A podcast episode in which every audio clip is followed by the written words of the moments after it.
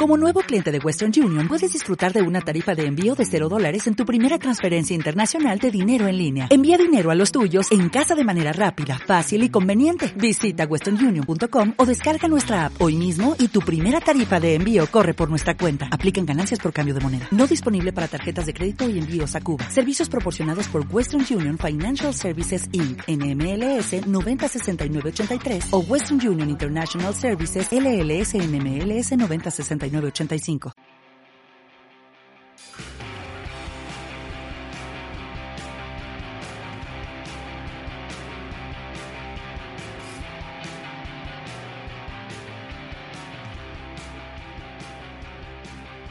¿Qué tal amigos? Bienvenidos a una nueva edición, edición especial Agencia Libre Draft de NBA 2, dos locos hablando de baloncesto. Yo soy Rodrigo Surmendi, me acompaña el inspector Alberto de Alberto, ¿sobreviviste el draft? Sobreviví al draft, eh, sobreviví a la fase de grupos olímpica, sobreviví a unos hábitos de sueño bastante poco saludables. Así que, en fin, lo próximo es sobrevivir a lo que queda de juegos y a una agencia libre que viene, viene bien cargada. Sin duda, viene cargada y aparte ya, si bien la agencia libre no, no empezó todavía oficialmente, el mercado ya se está moviendo bastante Vamos a hablar un poquito de, canjes que ya han sucedido y algunos otros que ya se están cocinando también. Eh, así que hay, mucha tela para cortar. Pero bueno, empecemos por lo que ya pasó. Eh, eh, mientras todos estábamos ahí preparados para que empezara el draft, cayó el primer bombazo y Russell Westbrook es, es o será nuevo jugador de los Lakers. ¿Qué, ¿Qué impresión te dio cuando te enteraste de la noticia? Bueno, impresión sobre todo de que los Lakers van a volver a bueno, eh, lo, que ya esperamos, van a maximizar todo lo posible lo que le queda de baloncesto a LeBron James y para ello pues traen a el Westbrook. Sí que al principio, quizás la idea es que estamos viendo eh, lo de Lakers un poco acostumbrados al, al, espejo del Big Three y todo esto, pero me gusta el traspaso si lo vemos simplemente como comparación de lo que fue los Lakers el año pasado. El año pasado se trajeron a Dennis Ruder simplemente porque necesitaban a un jugador extra que diera continuidad al ataque cuando LeBron James y Anthony Davis o estuvieran descansando o, como ya hemos visto, tuvieran problemas de lesiones. Claro. Dennis Ruder no dio la talla como esta tercera estrella. También se esperaba que quizás Kyle Kuzma pudiera tener ese, ese salto de calidad. Tampoco se acercó ese salto. Y ahí es cuando llega Westbrook, un jugador que esencialmente es muy similar a lo que es Dennis Ruder, pero es mejor anotando, es mejor pasando, es mejor defendiendo, es mejor reboteando. Así que es evidentemente caro en cuanto a salario, pero es una clara mejora respecto a Dennis Ruder y debería hacer mejores a los Lakers. Sí, sin dudas. El canje fue por eh, Kyle Kuzma, eh, Montres Harrell, que hizo opción de su, eh, para, este siguiente año de contrato. Eh, el pick número 22 del draft, que los Lakers, a, mí me sorprendió que lo terminaran incluyendo, porque me sorprendió que, que analizaran a Westbrook como un valor positivo en relación a su contrato. Y para, para mí la pieza que más le duele perder a los Lakers es Kentavious Caldwell Pope, un jugador que fue, creo que el tercer mejor jugador en, el año del campeonato, un tipo que, que después de un comienzo medio complicado en la franquicia se estableció, eh, enderezó muchísimo su tiro de tres, que siempre era, era más proyectado que real y se convirtió realmente en una, en una realidad, un tipo capaz de, aportar muy buena defensa perimetral. Eh, y, bueno, los Lakers eh, lo van a extrañar, pero como dijiste, lo, que te da Westbrook, o sea, te da, eh, mejora absolutamente en todo lo que daba Schroeder, es, ese, es esa tercera pieza que necesitaban. Y bueno, ahora los Lakers deberán obviamente redondear el plantel porque, a ver, hay algo que a mí me da la sensación de que, bueno, e, es bastante evidente que les falta, que es tiro exterior. Y, cuando LeBron de 3 a 3 estrellas es el mejor tirador, eh, quizás no estás en la mejor posición ni tenés espacio óptimo en la ofensiva, pero cuando hablamos de jugadores tan talentosos, me parece que siempre se le puede encontrar una solución. Sí, veremos a ver qué ocurre en la agencia libre. Por supuesto que aún queda mucho en la plantilla.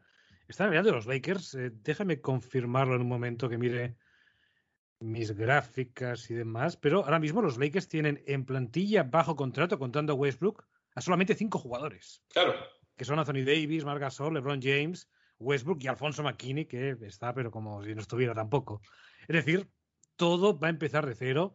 Es evidente que hay jugadores que aún pueden volver eh, como los Alex Caruso, Jared Dudley, Tyler Horton Tucker, puede ser una renovación, Wesley Matthews, por supuesto, Ben McLemore, para mantener a un jugador que pueda tirar, pero los Lakers están empezando esa reconstrucción de alguna manera de plantilla sobre la base que ya conocemos, así que aún puede pasar de todo.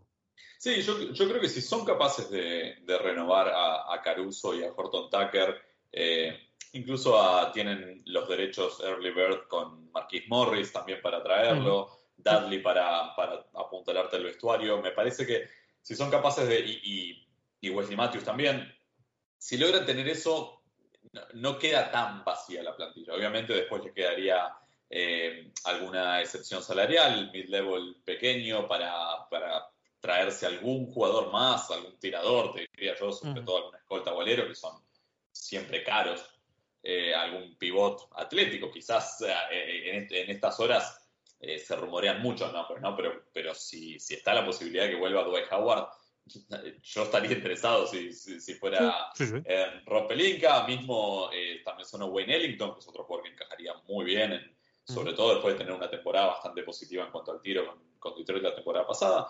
en este momento se, está tan vacío el plantel que cuesta un poco imaginar cómo los Lakers van a hacer para para rearmar la rotación, pero me da la sensación de que cuando tenés esos tres tipos eh, no es tan complicado, y aparte son los Lakers y estás en Los Ángeles, no es tan complicado reclutar a, las piezas que te faltan para eh, armar un, plantel competitivo.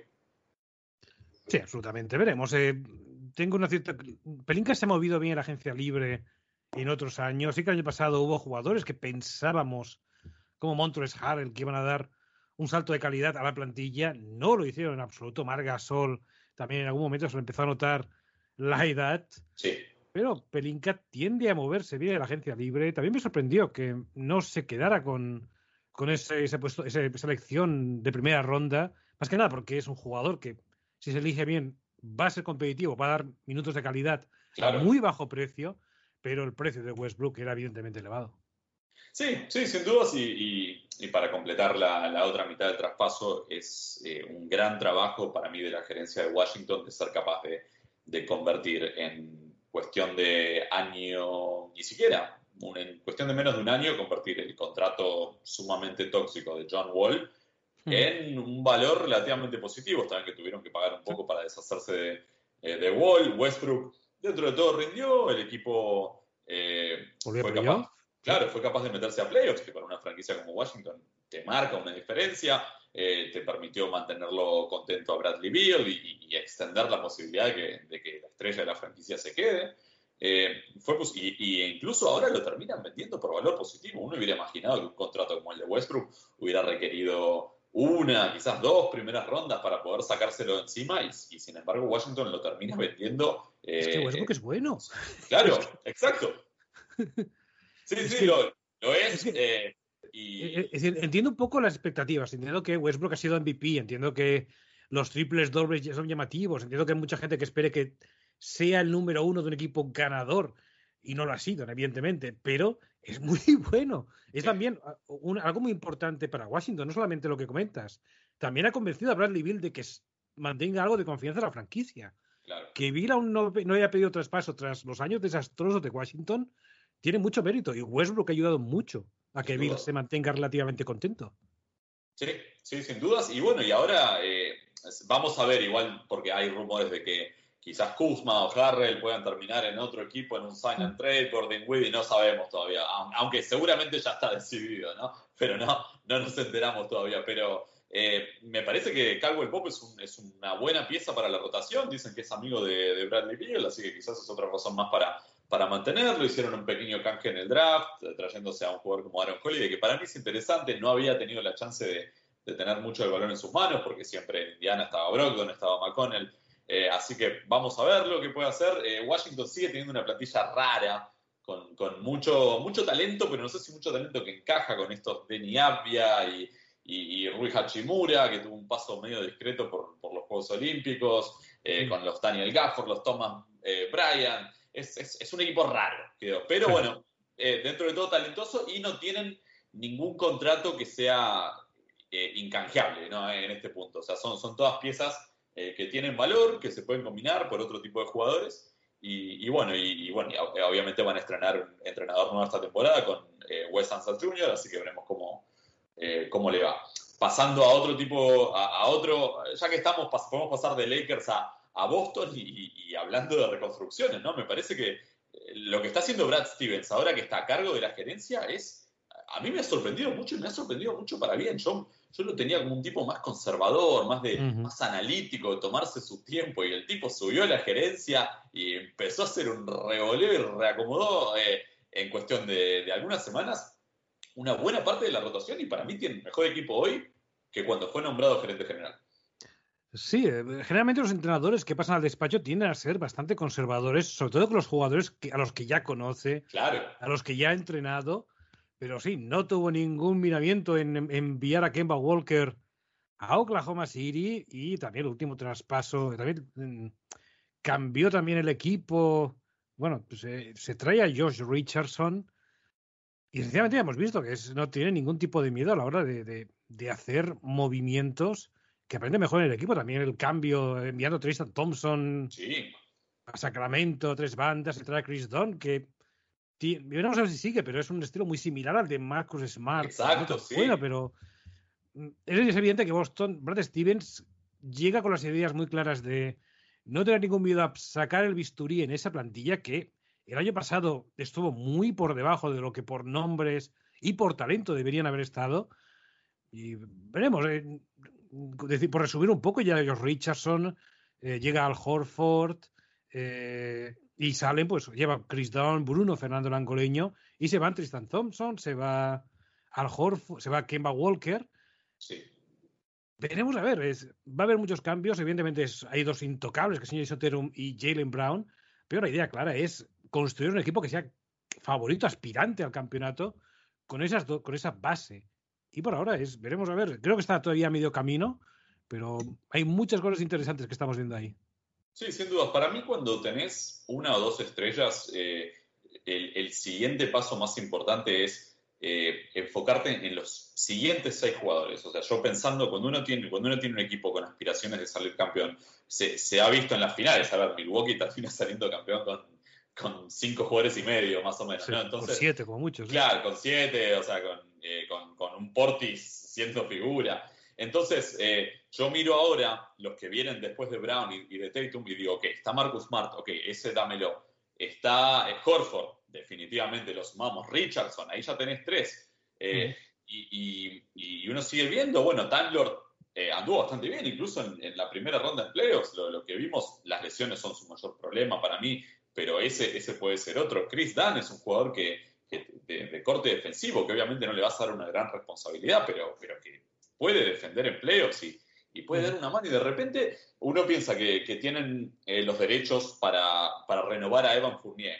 Si son capaces de renovar al francés, ya prácticamente tienen el trabajo hecho y, luego solamente necesitas que uno de, de, esta banda loca seleccionada por Danny Ainge en el draft, que son los Romeo Langford, eh, los Aaron Nesmith, o sea, todo eso, con que uno de esos, claro, Peyton Pritchard, con que uno, Time Lord, claro, por eso, con que uno o dos de esos puedan dar un pequeño salto, y ni te digo al estrellato, sino solamente hacer jugadores confiables en una rotación de playoffs, ya está, el trabajo está hecho, y a mm. partir de ahí es responsabilidad de Ime de poder eh, hacer las piezas encajar y, y hacer que el equipo ande bien.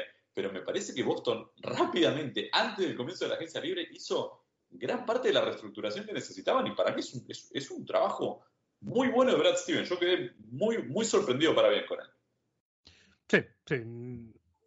También hay, un, hay, un, tema muy importante que me gusta con George Richardson y es que Imi Udoka, el nuevo entrenador, ya le conoce. Lo tuvo como cuando sus años de asistente con Filadelfia. Sí. Y en Filadelfia jugó bien. Eh, quizás no dio el salto de calidad que se esperaba tras salir de Miami, pero hay mucho potencial. ¿eh? Por lo que más o menos he ido viendo con Richardson, hubo algunos temas más o menos personales que no acabaron de hacer rendir tan bien como le gustaría en Dallas. Si es capaz de ser el de Filadelfia o el de, de Miami, es un jugador súper válido, más que nada porque hace de todo. Es un, es un perfecto jugador de rol, defiende, distribuye, tiene un tiro irregular, pero si tiene buen día puede, puede anotar con una cierta fluidez. Es un gran fichaje para Boston si vuelve a ser el de otros años. Y además lo ha salido esencialmente gratis. Porque Claro. Moses Brown no es un jugador que vaya a hacer gran cosa. Y, y nunca está de más descontar el factor eh, de los jugadores jugando en año de contrato. Oh, Eh, siempre, siempre, siempre dan un, un- un poquito extra a los jugadores cuando, cuando se vienen a, a la agencia libre, así que eh, yo creo que le va, le va a andar, eh, le, va, le va a salir bien esta apuesta a Boston y, y- sin dudas por por el precio. Eh, pasando por otro tipo de canjes, tuvimos, eh, hubo, hubo bastante acción española en general el día Mm. del draft, ¿no? Entre, Sí. entre los jugadores seleccionados y bueno, y la, la noticia eh, un rato antes del draft del traspaso de Ricky Rubio a Cleveland a cambio de, de Tarian Prince. Explícame un poquito el, el- el- el razonamiento detrás de, de ese canje. Aparte de que a Ricky le tiene manía en la NBA. Sí, Bueno, eh, sí, Cleveland básicamente quería algún jugador veterano. Tienen de alguna manera la esperanza de que con la base joven que tiene, de, la que hablamos el, día anterior, con los Garland, los Sexton, los Okoro, Jarrett Allen, que personalmente seguirá, igualmente quieren aspirar a pelear en playoff. De ahí la presencia de un jugador veterano, un buen mentor, como siempre ha sido eh, Ricky Rubio, es una buena idea para ellos. eh, ocupa de alguna manera el puesto que tenía Matthew de la Vedova, quien se marchó a Australia y le sale relativamente barato. Eh, el problema es que para Ricky Rubio, pues evidentemente es un es un paso es atrás. bastante mala suerte que siempre tiene que caer a un equipo peor en el que estaba y le pasó, salvo cuando se fue a Utah, donde sí que llegó a un equipo que estaba aspirando y se convirtió en un equipo importante de playoff. Su llegada a Minnesota desde Phoenix con la parada de Oklahoma City, justo antes de que Phoenix se convirtió en un equipo grande y ahora Cleveland, justo cuando Minnesota parecía prometer un poco, Claro. con, especialmente Anthony Edwards dando ese salto de calidad. Hay un factor importante y es que básicamente lo mismo con Joe Richardson. Eh, JB Bickerstaff, que es el entrenador de Cleveland, estuvo como asistente de Minnesota y conoce a Ricky Rubio y mm, aparentemente pues hay una buena relación entre ellos, hay una muy buena confianza de Bickerstaff de cómo puede influir en el vestuario de los Cavaliers y eso de alguna manera lo explica. No llega como moneda de cambios, no llega para quedarse, llega para tener un rol importante, no tanto quizás en la cancha, pero sí en el vestuario de los Caps.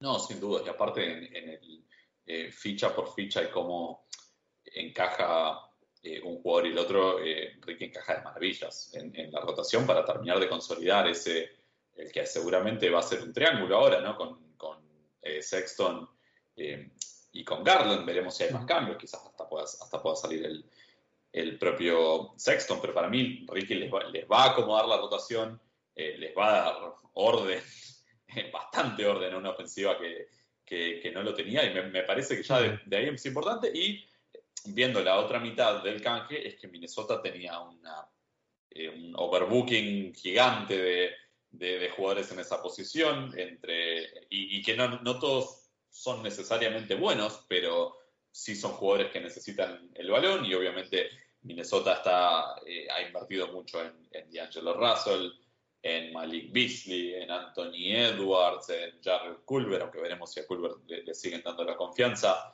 Eh, ahora se, se, supone que va a dar el salto Leandro Golmaro, aunque obviamente está mucho más abajo en el orden. Eh, uh -huh. eh, no, no iba a haber suficientes balones para, para que todos estos tipos compartieran una rotación y, y, me parece que terminan haciendo este canje. Minnesota se ahorra unos 4 millones, abre unos 4 millones de dólares en espacio salarial, que es la diferencia entre el contrato de Prince y el de, eh, y el de Rubio. Y bueno, su, se supone que Minnesota va a tratar de reforzar otro puesto, quizás en el puesto a la pivot. Eh, veremos, eh, yo no creo que, que, Prince les aporte mucho, veremos si se queda en el plantel o no, quizás hasta no, quizás hasta sale, mm. sale cortado. Pero bueno, se ve que no, Minnesota no, no, lo tenía en sus planes y, y, decidió ir en otra dirección. Es una lástima por Ricky porque mí, por, ese tipo de jugadores siempre rinden mejor en equipos protagonistas y, y Cleveland, por más que va a intentar ser protagonista este año, eh, no creo que, que, llegue muy lejos. Y aparte siempre la, la, la, prioridad la van a tener Sexton y Garland, así que sí. eh, veremos cómo pasa con eso, pero bueno, a ver, eh, obviamente yo creo que va a ayudar a ambos, va a ayudar a todos los jóvenes del plantel, a Coro, a, a Mobley, lo, los va a hacer lucir mejor, les va a dar orden y eso les va a permitir seguir desarrollándose. Eh, ¿Te quedó al, alguna otra impresión del, eh, del draft? Eh, ¿Hubo sorpresas? Quizás yo me esperaba un poquito más de emoción en el draft, terminó siendo medio chato para mí, pero, mm. pero a ver, no sé si querés hablar de Scotty Barnes, de Josh Giddy, de Joshua Primo, hmm. o de Santi Aldama, como hablamos en el podcast anterior. Sí, hubo, hubo sorpresas. Con Hoops High teníamos un ranking, efectivamente poniendo en comparación pues todos los mock drafts que salen de diferentes medios más o menos eh, conocidos y con cierto conocimiento de causa. Y el salto más grande de todos, lo teníamos como el 57 a Santi Aldama, subió 27 puestos. Es el puesto, es el salto más grande de todos los que teníamos en esa lista. Es decir, fue la gran sorpresa. Un jugador que no había hecho draft combine, un jugador que no había hecho ningún tipo de entrenamiento privado. Eh, estaba claro que Santa Aldama esperaba tener una, buena, una elección suficientemente alta como para no forzar demasiado y acabó siendo incluso más alta de lo que él pensaba. claro. Él pensaba que iba a caer en segunda, al principio de segunda ronda con Oklahoma City, pero acabó como el último puesto de primera ronda por Memphis. Y, en fin, me, evidentemente va a ser un, es una apuesta importante por los Grizzlies. Son dos años garantizados que le van a dar al jugador español. Un jugador que nunca ha estado jugando a un gran nivel competitivo. Estuvo en una universidad pequeña como Loyola Maryland, que, no, que está en una conferencia bastante poco prestigiosa a nivel de selección. Sí que estuvo en, hizo un gran trabajo en las selecciones inferiores españolas, pero de nuevo, selecciones inferiores. Nunca ha jugado realmente contra contra los grandes, como si lo ha hecho, por ejemplo, un Usman Garuba eh, en, el, Real Madrid. Así que es una gran sorpresa, pero evidentemente hay confianza. Imagino que no hay mucha prisa en ese aspecto para que, para que explote. Y hay un jugador como Jaren Jackson Jr., que, en fin, mejor defensor, pero también tiene ese perfil de 4 5 abierto. Por lo cual, veremos a ver si Aldama es capaz de entrar en la rotación de ese primer día. Pero con lo importante de eso, dos años garantizados que ya le dan al Dama con ese contrato Así que hay desde luego una cierta esperanza de que va a ser un jugador a medio plazo importante en Memphis. Sí, eh, la idea es que dé el salto ahora o, no, no está la posibilidad todavía de que vaya a jugar Europa un par de años.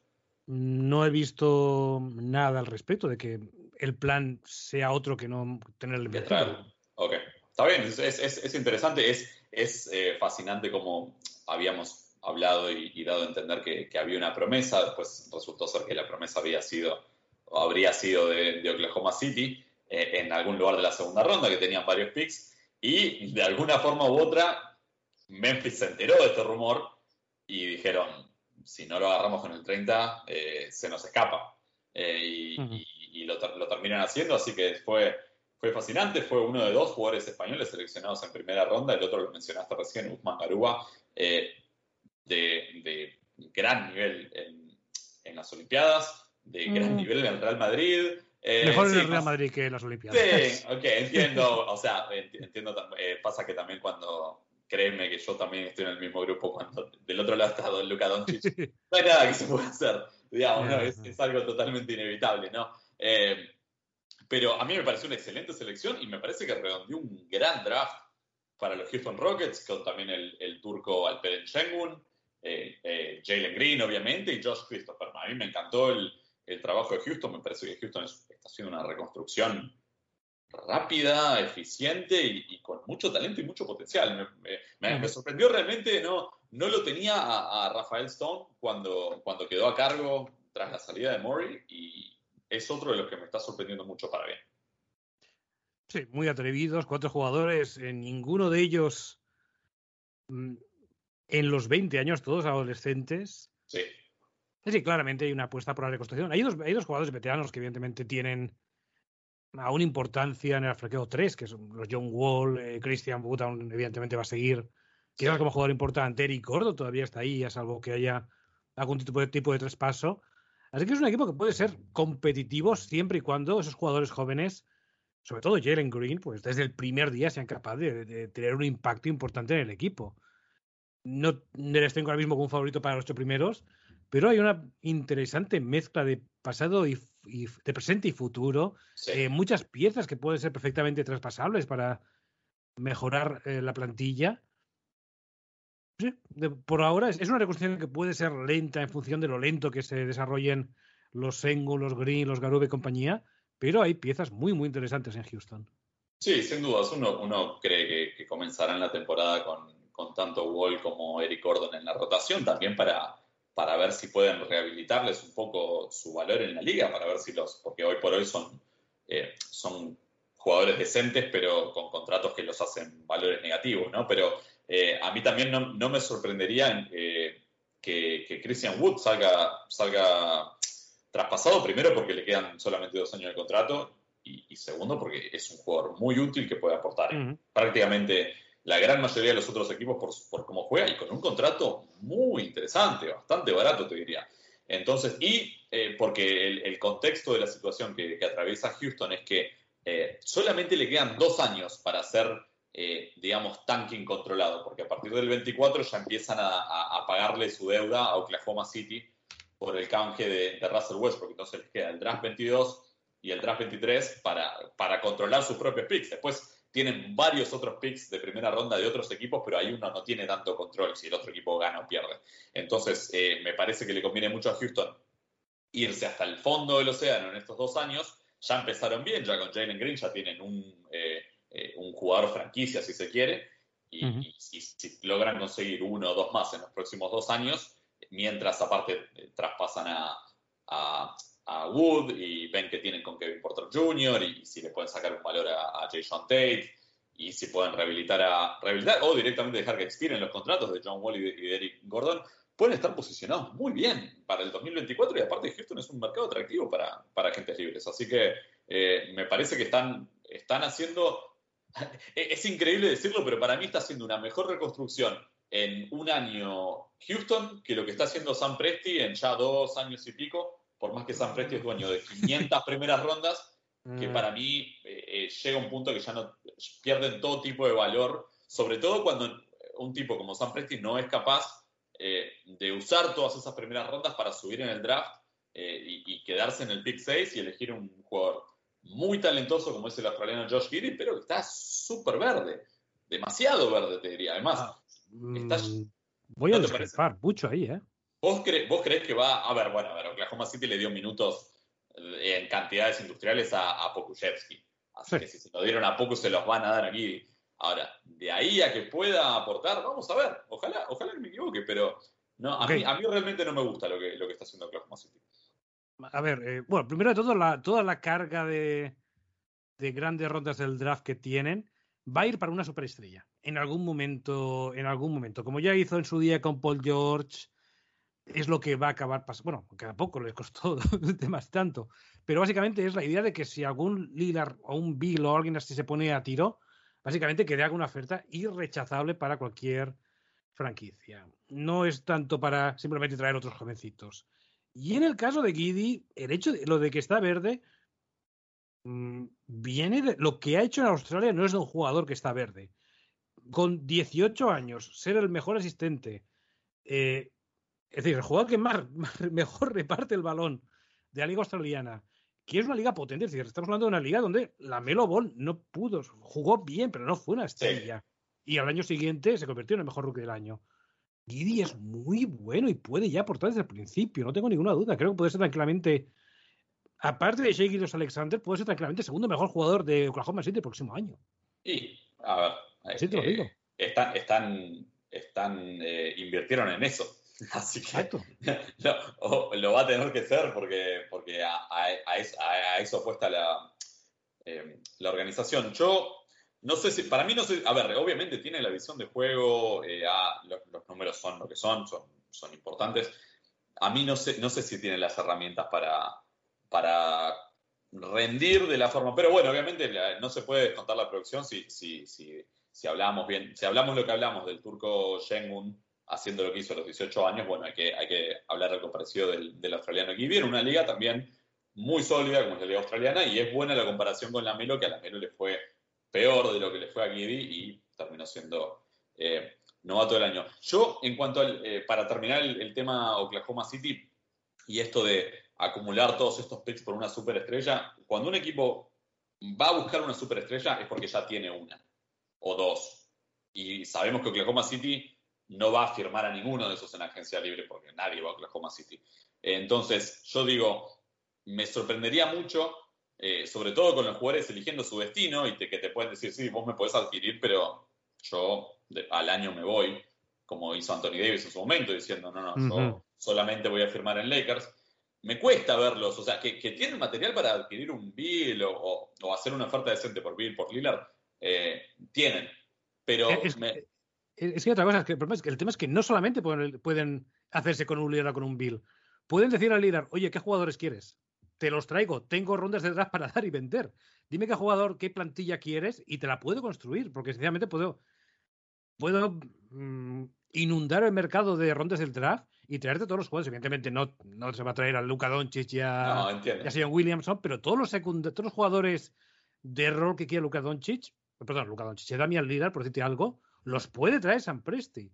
Es decir, eh, la táctica no solamente vente Oklahoma City con lo que tenemos, es vente Oklahoma City y puedes tener sencillamente el equipo que quieras a tu alrededor.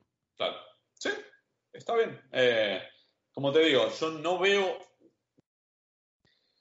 de todos esos picks futuros no veo ninguno que, me digas, uh, este pick vale oro. O sea, son todos valiosos, obviamente la acumulación de ellos es valiosa. Pero no, no, no veo, no veo ninguno especial. Pero bueno, a ver, es hacer demasiada futurología cuando, cuando tenemos temas más importantes para, eh, para tocar en el presente. Y es un buen eh, puente para empezar a hablar un poco de la agencia libre que, se viene eh, de forma inminente. y me gustaría saber cuáles, cuáles son los nombres a los que más atención le vas a prestar eh, una vez que empiece, eh, sabiendo que da la sensación de que Kawhi Leonard va a seguir en Clippers o no. Sí, también da la sensación de que Chris Paul va a seguir en Phoenix. Sí. al fin y al cabo, creo que para los dos, especialmente las circunstancias de cada uno con la lesión de Leonard, es casi mejor.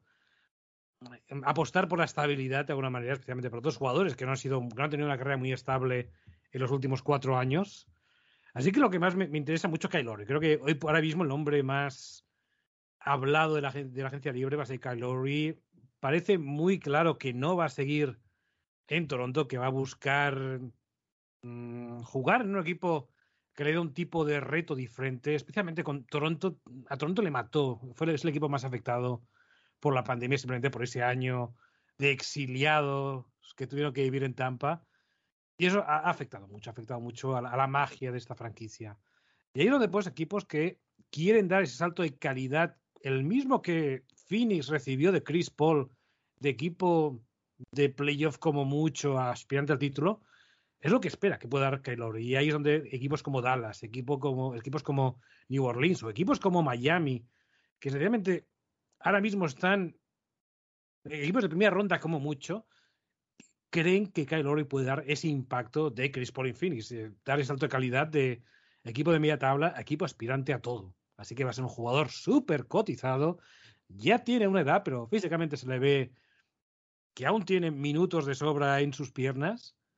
Así que va a ser un jugador súper atractivo, a no ser, evidentemente, que ya tenga un destino, que eso ya sabemos cómo funciona en los últimos días pre-agencia libre. Sí, sí, que, que basado en, reportes el destino podría ser con mucho sol y, mucha fiesta. Pero, pero sí, a ver, entre los candidatos, eh, yo creo que... No es Minnesota, ¿no? no, no, Minnesota no es. Eh, y, mucho más calor y mucho más... Bueno, no sé si fiesta, pero mucho más calor que en Toronto, definitivamente también.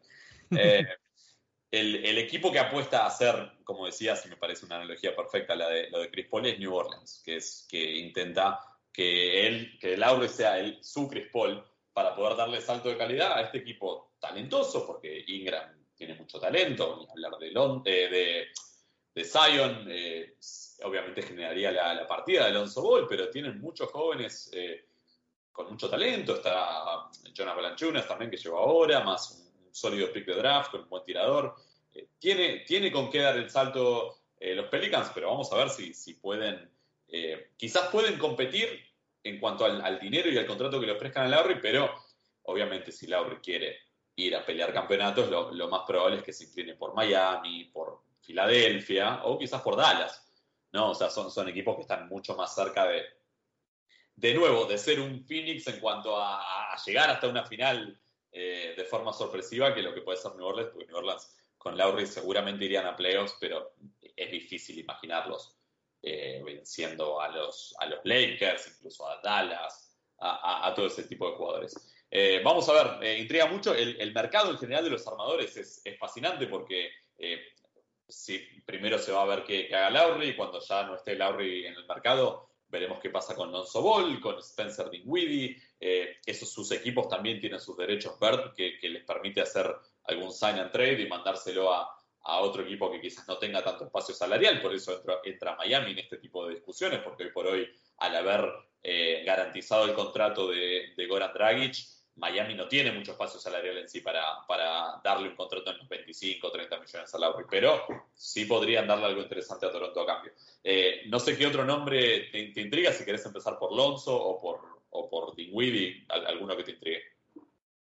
Mm, sí, evidentemente hay, hay bastantes, bastantes nombres interesantes. Eh, uno que me, que me atrae mucho a ver qué ocurre con él es John Collins. Ok viene de hacer un final de temporada bueno con Atlanta, aunque ha sido bastante irregular. No sé hasta qué punto Atlanta está listo para comprometerse a darle un contrato por el máximo, especialmente teniendo en cuenta que también Trey Young va a firmar una extensión y ahí no hay ningún tipo de dudas que va a ser por todo el dinero posible del mercado. Claro. Y ahí tengo, tengo mis, dudas. No sé si realmente Atlanta ve que John Collins pueda ser un jugador con potencial de All-Star, que es precisamente lo que esperas de un jugador que le vas a dar el máximo salarial y puede ser un jugador muy atractivo pues para franquicias. Pienso en Oklahoma City, si ese espacio salarial que tiene no lo gastan en movimientos como el de Derrick Favors, que es sencillamente aprovechar ese espacio salarial para subir contratos y recibir más rondas del draft a cambio, pues es un jugador muy interesante para dar el salto de calidad al equipo. O otras franquicias que tienen espacio salarial, por ejemplo Detroit, aunque ya está llena Grant, que pisa un poco su estilo. John Collins, para franquicias en reconstrucción que están a ese pasito extra de, ser un equipo competitivo, John Collins puede ser un jugador muy atractivo y es le puedes dar el máximo y ya veremos si Atlanta es un equipo que está preparado para eso. Sí, y para mí el, equipo que más lo necesita y donde mejor encajaría es en San Antonio. Es, la pieza que falta en el, quinteto con, eh, Jacob Portal, con eh, Derrick White, John DeMurray, Keldon Johnson, les encaja perfecto. Es el, es el ala pivot anotador que necesitan, ¿no? Eh, así que eh, yo creo que yo creo que John Collins debería poder encontrar un contrato máximo de alguna franquicia y, bueno, obviamente Atlanta luego decidirá si, si quiere igualar. Eh, si, es, si esta oferta viene de otro equipo, le pueden complicar la vida a Atlanta dándole un 3 más 1, con, con distintas cláusulas de contrato que, y eso hace que, quizás sea para mejor, para, para Atlanta eh, buscar renovarlo en sus propios términos, pero bueno, Collins seguramente va eh, a pedir el máximo. En cuanto a un par de, eh, de, noticias así de que están saliendo en último momento, tanto Chris Paul como Kawhi Leonard se saldrán de sus contratos, pero bueno, no creemos que, que, afecte demasiado. Claro, ahora tienen la libertad de, de negociar contratos nuevos y, y de darle flexibilidad a, eh, a sus propios equipos. Eh, cerremos con un par de minutitos de Juegos Olímpicos, ya que, bueno, España se sabía que, ya estaba en segunda ronda. Argentina se metió por la ventana del tercer piso a los cuartos de final. Suficiente. sí, obviamente, cuenta igual. Ah, y, sobre todo pudiendo eh, escapar y, no cruzarse con, Estados Unidos, algo que lamentablemente no mm. pudo hacer España.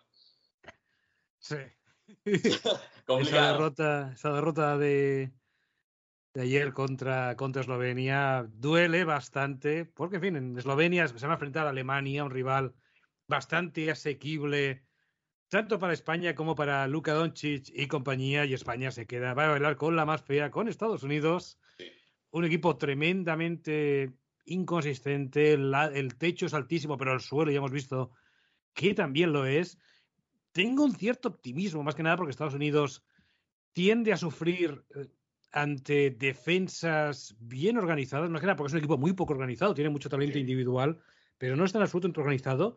Y España se organiza muy, muy bien en defensa. Así que tengo mil esperanzas, pero ya sabes, si Damian Lillard, Tatum y Durant tienen el buen día al mismo tiempo, es que ya no hay nada que hacer. No hay ningún equipo en el mundo capaz de competir contra eso.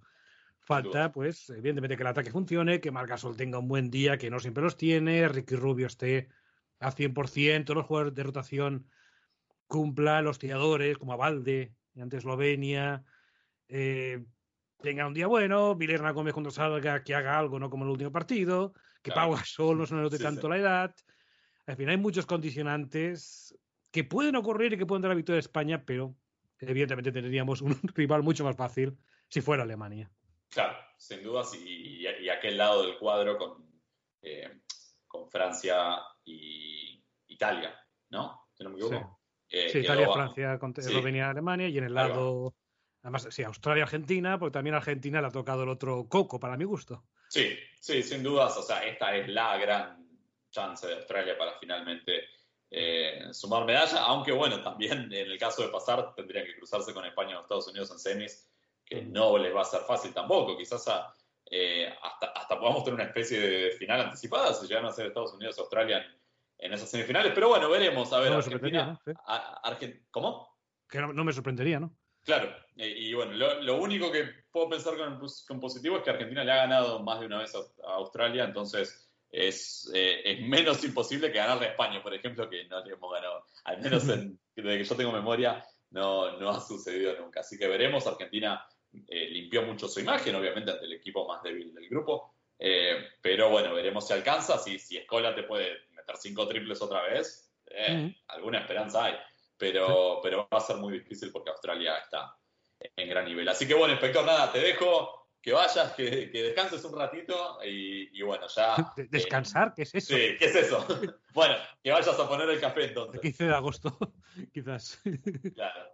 Así que bueno, y, bueno, nos volveremos a juntar una vez que ya tengamos una, una imagen un poquito más clara de lo que dejó la agencia libre. Así que bueno, mucha suerte, te deseo todo el descanso y sueño posible que puedas ahí en esos huequitos durante el día y, y ya nos vemos pronto, ¿vale? Bye bye. Dale, un abrazo.